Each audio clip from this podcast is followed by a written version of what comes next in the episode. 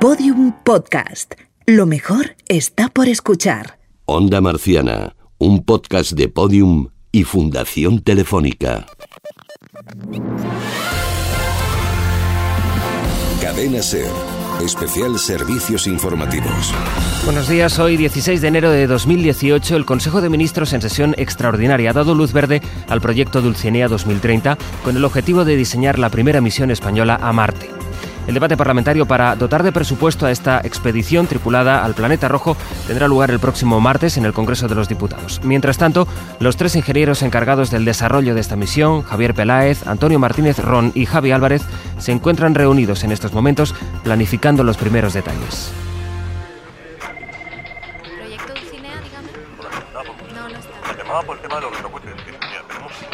A ver, a ver, Antonio, Antonio, ten cuidado con eso, que lo vas a rayar, que tú sabes lo que cuesta eso, cuesta una pasta. Sí, hombre, descuida, no te preocupes, que esto pesa un quintal. ¿Dónde lo dejo? Déjalo ahí junto al motor de plasma. Al lado aquí del tanque de hidrógeno, Sí. seguro. Sí, A ver si nos va a explotar. que no, a ver, que no pasa nada. A ver, Javi Álvarez, eh, ¿estamos grabando? Sí, estamos grabando. Estamos grabando. Perfecto. Muy bien.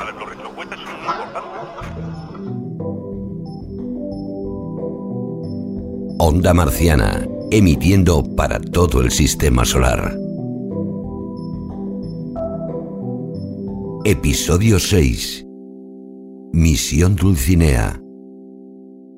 Proyecto Dulcinea 2030. Día 1, registro oficial de las sesiones de desarrollo del proyecto.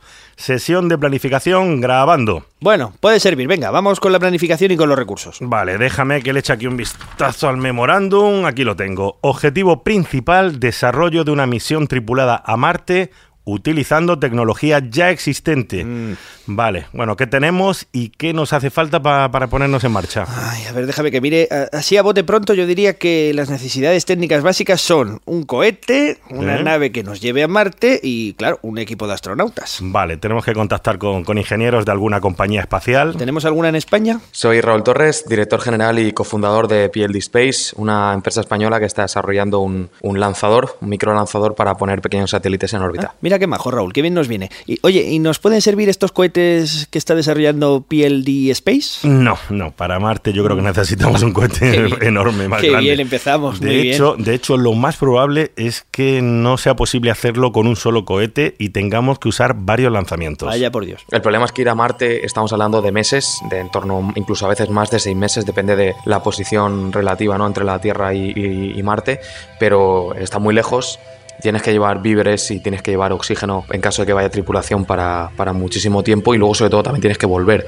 Entonces te hace falta un cohete enorme que casi que quizá ni, ni podría despegar de la Tierra o una combinación de muchos lanzamientos, eh, hacer un eh, rendezvous en órbita de diferentes eh, naves y luego a posteriori ir a Marte. Bueno, a pesar de todo, parece que el tema del cohete yo diría que es el más sencillo de resolver porque resulta que la NASA está a punto de estrenar su nuevo gran lanzador que se va a llamar Space Launch System o SLS y que tiene una capacidad enorme, Pues es grande, pero aún así yo creo que se nos, se nos va a quedar corto. Vaya.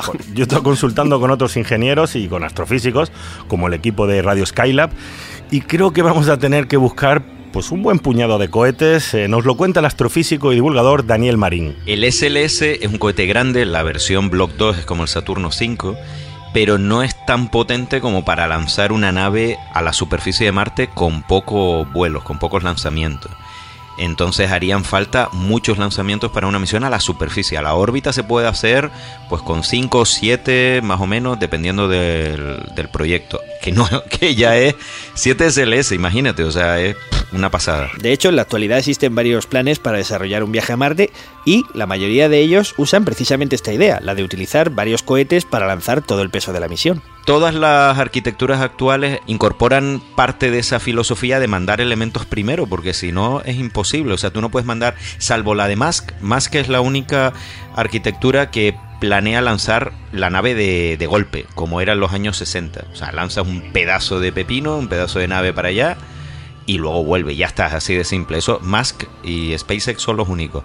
La NASA mantiene pues esa idea desde los años 90 de lanzar primero elementos hacia allá, hacia Marte, a la órbita y en la superficie, y luego pues va la tripulación. Vale, esto ya va tomando forma, nos quedamos con el plan de la NASA y en nuestro proyecto nos decidimos a utilizar varios lanzamientos. Y antes de enviar a los astronautas, pues vamos a enviar cosas útiles pues, a la superficie, a la órbita de Marte. Es que este viaje además no es como ir a la Luna en el año 69. La Luna está a unos 380.000 kilómetros y para llegar a Marte, ojo, incluso si aprovechamos los momentos en que está más cerca de la Tierra, tendríamos que cubrir algo más de 80 millones de kilómetros. Eso es un viaje de bastantes meses.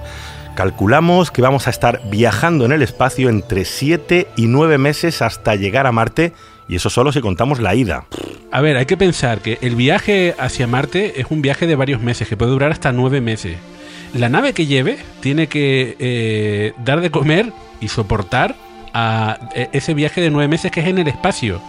Entre la Tierra y Marte, 9 meses luego tienes que dejar a, la gente que llega a la superficie, no puedes dejarle la nave allí para que se venga de vuelta como si fuera un taxi. Mantenerlos vivos durante un año y medio hasta que eh, Marte vuelva a estar en eh, una órbita favorable para el viaje de vuelta. Oye, un momento, Javier, a ver, esto que comenta Víctor Ruiz, yo creo que tenemos que discutirlo antes de lanzar nada, ¿no crees? Eh, sí. ¿Cuánto tiempo van a estar los astronautas en la superficie de Marte? Porque hay que definir la duración de la misión, ¿no? Sí, eso tenemos que planearlo bien, porque además no, no se puede ir y volver a Marte cuando queramos. Tenemos que aprovechar los momentos en que estamos cerca, porque luego Marte se aleja de la Tierra y la distancia puede llegar a, 300 millones de kilómetros. Mira, anda, tráete aquel mapa, si eres tan amable, aquel mapa del sistema solar que hay allí, ese que está encima de la mesa. a ver, espérate.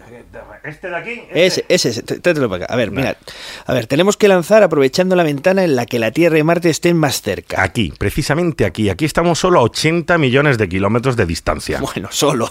Ahora tenemos que decidir si vamos a Marte, nos quedamos como mucho un mes y volvemos cuando los dos planetas siguen estando cerca, o la otra opción, que es esperar más. Tenemos a los astronautas en Marte durante dos años allí y los traemos de vuelta cuando los dos planetas vuelvan a estar cerca otra vez. Hoy en día solo se plantean de, conjunción, de mil días. Nadie quiere ir un mes a Marte, salvo en la primera misión, eso sí es verdad. En la primera misión, para probar la tecnología, sí se ha planteado ese tipo de, de esquema, porque es ir y probar la tecnología, pero para volver nadie quiere estar en Marte solo un mes, claro. Es decir, no, no se plantea una misión tipo la Luna, que es llegar, pisar y volver. No, no, no, no. Salvo, te digo, la primera misión. Eh, pero incluso un mes. Incluso la primera misión sería un mes. Hombre, es que ir hasta allí de tantos meses para un par de días. Sí, pues ya que está, si aprovechas y te das un carreo. Si hay que ir, se va, pero ir para nada. Claro. Es tontería, claro. Bueno, nosotros yo creo que siendo novatos como somos y siendo nuestra primera misión, lo suyo es que vayamos a lo más sencillo y usemos la opción más corta, ¿no? La de quedarnos en la superficie solo un mes. Espera que lo voy anotando todo. Misión a Marte, necesitamos varios lanzamientos para preparar la llegada. Eh, salimos cuando los planetas están cerca, nos quedamos un mes, hemos dicho un mes en la superficie, y nos volvemos rápidamente mientras los planetas sigan estando cerca. Vale. vale, para la primera sesión no vamos mal, todavía nos queda ver la nave, la tripulación, el aterrizaje. Esto es un poco de lío, ¿no, Javier? bueno, lo vamos dejando aquí, porque a partir de ahora yo creo que la cosa se va a complicar más. El proyecto espacial Dulcinea 2030, con el que España pretende poner por primera vez un hombre en el planeta Marte, continúa en fase de desarrollo y la cadena SER ha podido acceder a los primeros detalles. Por el momento se confirman los rumores que apuntaban a que la primera misión tendría una duración de un mes sobre la superficie del planeta rojo. En su primera etapa, los responsables del proyecto realizarán seis lanzamientos consecutivos utilizando los cohetes SLS proporcionados por la NASA. En materia económica y a pesar de contar con el visto bueno del gobierno, la misión aún no ha conseguido la aprobación del Congreso que debatirá las partidas presupuestarias durante los próximos días. Estás sintonizando Onda Marciana, un podcast de otro planeta. Bueno, Antonio, acabo de hablar con mis contactos en la NASA y me confirma que podemos contar con sus cohetes. ¡Wow! pero, ¡Qué bueno! Vale, pero tenemos un problema con la nave. ¿Cómo? ¿Qué problema hay? bueno, en realidad es que no tenemos nave. pero ¿cómo que no? Si hay un montón de naves, la Orion, la Dragon, la SpaceX, alguna nos tiene que servir. ¿La nave que nos lleve a Marte nos podría servir la Orion? Mm, sí, pero no. Eh, solo con la Orion no. ¿La Dragon? La Dragon no, yo no la metería. Y de hecho, los planes de Musk no quiero usar la Dragon, sino. Vale, entonces, ¿qué, qué, es lo que tenemos que nos pudiera servir, lo más aproximado? Tenemos tecnologías sueltas, pero no tenemos nada en concreto. No se ha desarrollado nada parecido, eh, un modelo de nave ni nada. La nave Orión, la última oficial de la NASA, que es pa- a partir de 2030, no usan la nave Orión. Eso es algo que la, mucha gente no sabe y que la propia NASA lo esconde, porque dice la nave Orión sirve para ir a Marte, pero lo que en su arquitectura la nave Orión sirve para ir a las cercanías de la Luna, donde está la estación Gateway o no, y allí montan la nave a Marte, se van y vuelven, y la nave Orión es para ir hacia la Luna y volver. Bueno, bueno, pues esto sí que empieza a ser un problemilla un poco grave, ¿no? Sí, Tenemos ideas sueltas, tecnologías aquí y allá, algunos prototipos que nos pueden llevar como mucho hasta la Luna, pero no tenemos una nave con la que podamos viajar a Marte. O sea, el gran cohete nos sirve para salir de la gravedad terrestre, pero una vez que estamos en órbita en el espacio, ese viaje de nueve meses a Marte lo tenemos que hacer con una nave que no existe todavía, ¿eh? Mm, pero una cosa, ¿qué es esto de la estación espacial en la Luna? Uf, a ver, te explico. Esto es el Deep Space Gateway, es decir, el portal al espacio profundo. ¡Guau, qué bien suena! Sí, tío! suena muy bien, pero es un proyecto que se ha sacado la NASA con la intención de construir una estación espacial en órbita alrededor de la Luna que podría servir como paso intermedio para luego viajar más lejos. Bueno, es una idea bonita, suena mucho a ciencia ficción, pero no acabo de verle yo la utilidad. Vamos a olvidarnos de esa posible estación espacial lunar, que ya veremos si la construyen algún día, y mejor si te parece nos centramos en lo que tenemos. Y por ahora tenemos los prototipos de las naves Orión y Dragón. Aquí nos vamos a atascar porque ahora mismo no podemos usar ninguna. ¿Pero qué? ¿Me cuentas? No, no, no. De hecho, eh, ni siquiera ni la Orión ni la Dragon están pensadas siquiera para ir a la Luna. Es decir, no tienen el soporte vital necesario con, eh, bueno, si, quitamos la parte de soporte vital para, para un astronauta, hay muchas cosas que no están consideradas en una nave espacial a día de hoy. Eh, pues en caso de que la Dragon o la, o la Orión se quisiesen modificar, se tendría que hacer una gran inversión en módulos de servicio para que pudiesen al menos llevar a gente a la Luna, que es algo que a día de hoy no se puede. En caso de que queramos ir a Marte, pues la cosa se complica porque el módulo de servicio, por, llamarlo así, que haría falta para llevar eh, gente durante seis meses a, a Marte sería ultra complejo. Eh, solamente hay que pensar en las necesidades de eliminación de CO2 en la propia cápsula Hombre, sí, estaría bien tener una nave en la que los astronautas puedan respirar, claro que Eso sí. sería un puntazo. ¿eh? Date cuenta que tenemos que conseguir una nave que genere oxígeno, que limpie el dióxido de carbono, que pueda almacenar lo más básico como el agua, la comida. Que proporcione una temperatura correcta en el interior para que los astronautas no se congelen, que tenga un sistema de limpieza o de reciclaje de residuos. Vamos, que en resumen, que mantenga con vida a los tripulantes durante nueve meses de ida y otros tantos de vuelta. Sí, mola que no se mueran, ¿eh? Sí, pues bueno, en general. Sistemas de cara a Marte, sistemas autónomos que aguanten meses, no, no hay. Hay sistemas de regeneración del agua, sistemas que te sacan oxígeno de- del agua, de la orina y del agua que no se usa, pero no hay ciclos cerrados, no, hay, no intenta hacer de ciclo cerrado, que es lo que debería ser una nave a Marte. Los sistemas vitales de la, de la ISS, por lo que yo tengo entendido, mm, la mayoría no son. Tienen que, que traer provisiones de aquí. Claro, constantemente están mandando naves, por eso. Eso, hay algunos sistemas, eh, por ejemplo, hay un aparatos que te quitan el dióxido de carbono que no necesitan recambio, sino que mientras el aparato no se escacharre, el dióxido de carbono te lo van quitando de la, de la atmósfera, que eso está bien porque no eres independiente. Eh, sistemas para sacar oxígeno del agua, eh, pero claro, eso no es de ciclo cerrado, pero en vez de el agua sucia eh, tirarla, por lo menos puedes aprovecharla para, para sacar oxígeno. Es interesante este punto porque es algo que mucha gente desconoce. Los astronautas que están en la Estación Espacial Internacional dependen constantemente de los suministros y sistemas vitales que les enviamos desde la Tierra. No tienen sistemas de ciclo cerrado, es decir, sistemas autónomos que funcionen por sí mismos sin ayuda del exterior. Exacto, cada cierto tiempo, una vez al mes o cada dos meses, se tienen que enviar misiones a la estación para proporcionar pues, todo lo que necesitan para vivir allá arriba. Y otra cosa, la estación espacial la tenemos aquí al lado. Eso no podemos hacerlo con una cápsula que va rumbo a Marte. No solo necesitamos desarrollar una nave con la que podamos viajar 80 millones de kilómetros, sino que además tenemos que inventar los sistemas vitales básicos que permitan mantener con vida a los astronautas durante nueve meses sin contacto con la Tierra. Vale, pues eh, yo creo que lo de la NASA, lo de la Facilito, nave, sí, lo de la eh. nave la tenemos ahí en punto muerto, así que vamos a dejar ese tema aparcado. ¿Mm? y vamos a estudiar eh, cómo aterrizamos en Marte. Pues ya estamos aterrizando, pero si todavía quedan muchas cosas que planificar hasta llegar allí. Pues no, te vas a llevar una sorpresa porque lo mismo tendríamos que haber empezado por ahí la misión, ¿eh? ¿No? Al menos es lo que me recomiendan todos los ingenieros con los que he hablado. Pues nada, empecemos la casa por el tejado.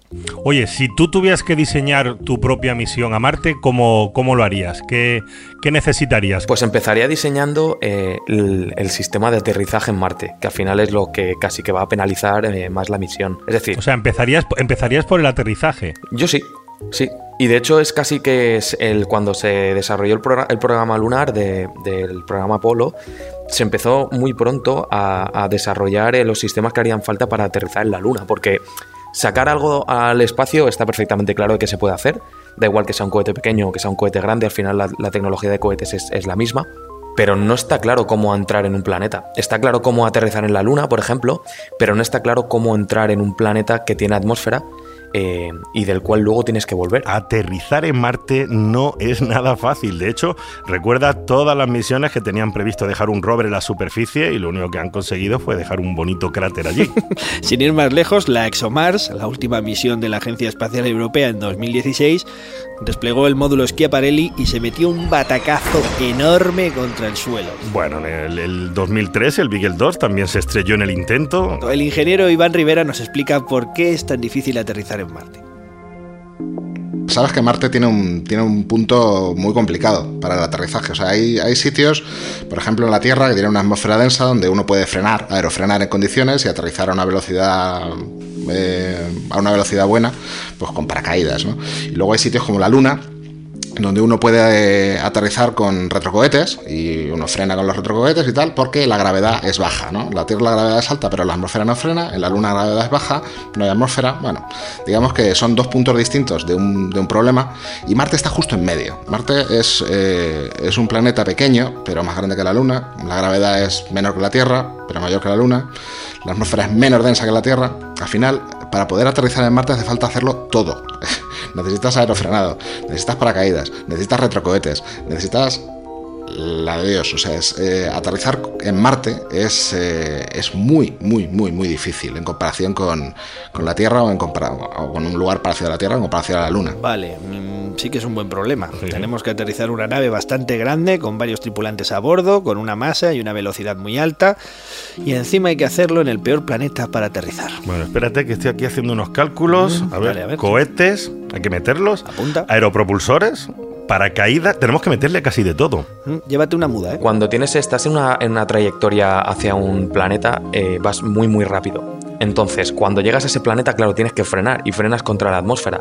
Y aunque la densidad atmosférica de Marte sea el 1% de la de la Tierra, vas tan rápido y vas a tener una nave tan grande, porque adentro van astronautas que requieren de soporte vital, eh, todos los útiles que van a, tener allí, lo- los eh, víveres, más aparte el, el combustible para entrar y luego volver, que mm, la nave se hace tan grande que no tenemos a día de hoy una manera de reentrar una nave tan grande en un planeta. Maldita sea, Johnny. Vamos de problema en problema. Ah, nadie dijo que fuera fácil ir a Marte, amigo. Bueno, ese es uno de los alicientes de hacer una misión como esta, que tienes que crear, desarrollar o incluso inventar muchas tecnologías que aún no existen. Recuerda todos los inventos y tecnologías que salieron del viaje a la Luna, por ejemplo. Aquí es prácticamente lo mismo. El viaje a Marte es un desafío tan grande que tendremos que superar un montón de problemas inventando nuevas soluciones. Pero es que son muchas cosas, ¿eh? Las que nos faltan, yo te lo digo, ¿eh? Vale que tenemos tecnologías sueltas aquí y allá, pero tendríamos que darle mucha caña a este proyecto, ¿eh? No te compliques, vamos a ir una por una y vamos a resolver primero lo del aterrizaje. A ver, eh, Marte tiene atmósfera, hemos dicho, ¿no? Bueno, pues lo primero que necesitamos es un escudo térmico. Eso es, aprovechamos esa atmósfera para usar paracaídas. Como la atmósfera es muy tenue y nos va a ayudar poco para frenar, pues también los paracaídas no solo deben ser enormes, sino que necesitamos un sistema de retrocohetes muy potentes porque la nave pesa un montón. Yo tengo una solución, a ver si te parece. ¿Y si no aterrizamos directamente en Marte? Podíamos encontrarnos con una misión que fuese ir hacia Marte, pero acabar aterrizando en una de las lunas de Marte, en Phobos en Deimos, que sería mucho más factible que entrar en el propio planeta. Sí, Propio sí, planeta hay- la, NASA, la NASA tiene previsto un plan por ahí de los, Eso es. de los 10.000 que hace, que es ir a Phobos, ¿no? Eso, eso es, eso es. Es que eso es mucho más factible desde el punto de vista técnico en cuanto al aterrizaje que el entrar en el propio, en el propio planeta Marte. O sea que si diseñamos una, una eh, misión, primero iríamos a Phobos, por ejemplo. ¿Tú harías algo así? Sí, podría ser porque eso te permite reducir el delta de V que, que te hace falta para, para luego, para luego entrar en Marte. Aún así, la velocidad eh, va a ser muy, muy alta, no, no estamos hablando de 30 kilómetros por segundo, 20 kilómetros por segundo a, a nada. Eh, pero sí que es cierto que se reduce. ¡Qué bueno! ¡Qué solución tan brillante! Vamos a Marte, claro, pero primero aterrizamos en Phobos como quien hace transbordo. Atención pasajeros. El siguiente tren con destino a Phobos y Marte no efectúa parada en Pitis. Vale, vale, o sea que aterrizamos primero en Phobos, que no tiene atmósfera, que apenas tiene gravedad. Allí es algo más fácil aterrizar.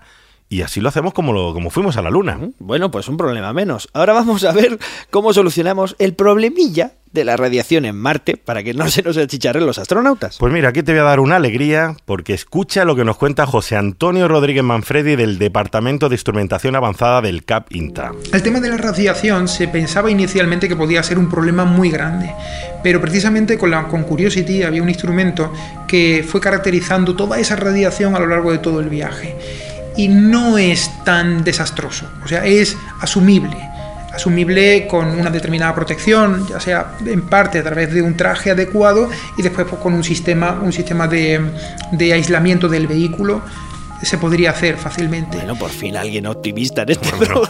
Vale, está bien, está Maravilloso, esto está cogiendo una pinta estupenda. No parece que este problema de la radiación sea el más complicado de resolver y solo hace falta ya desarrollar un poco más las tecnologías de protección y, y listo, Vale, ¿no? Sí, además eh, el viaje saldría mucho más barato si no tienen que volver. Así que voy a decirte una pregunta. eh, ¿Los traemos de vuelta o no? No seas animal, hombre, claro, no los vamos a dejar allí. Bueno, bueno, yo pregunto. O sea, de todas maneras, eh, yo hemos previsto varios lanzamientos y para adelantarnos a ese problema y dejar por anticipado víveres, combustible, en fin, eh, cualquier cosa que necesiten para estar en Marte y volver, ya lo tienen allí cuando lleguen. Bueno, eso, pero que vuelvan. Y además nos queda decidir dónde vamos a aterrizar al final, en Marte. Hay que buscar alguna localización concreta que nos resulte interesante. Pues hay cientos de propuestas en los infinitos planes que se han ido desarrollando, pero yo tengo un lugar que te va a molar mucho. A ver. Hay un montón de propuestas para volver a donde está Spirit, en el cráter Gusev. Pues ahí Spirit al final de su misión, antes de quedarse ahí muñeco,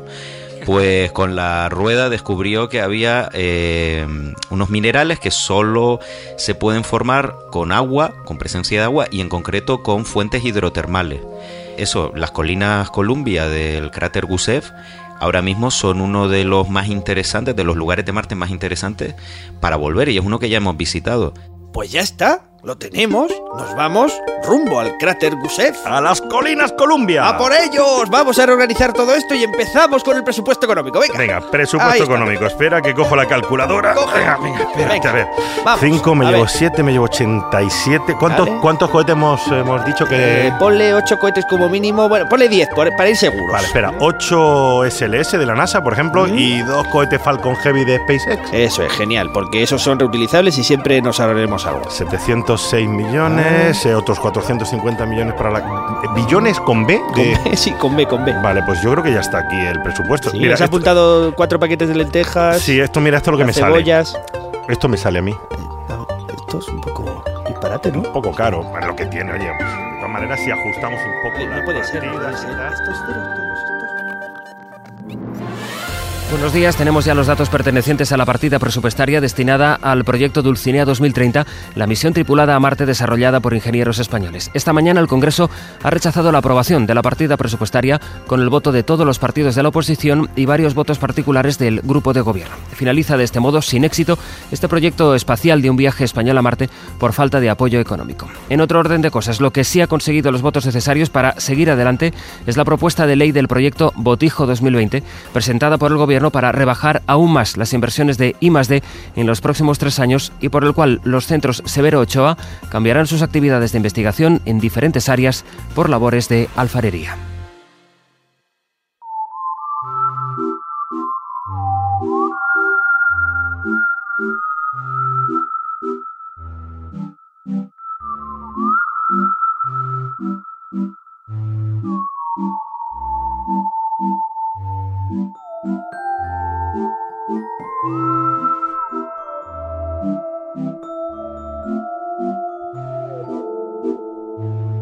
Onda Marciana es un podcast de Podium y Fundación Telefónica dirigido, escrito, realizado y narrado por Antonio Martínez Ron, Javier Peláez y Javi Álvarez. Todos los episodios y contenidos adicionales en podiumpodcast.com y en espacio fundaciontelefónica.com. También en nuestra aplicación disponible para dispositivos iOS y Android.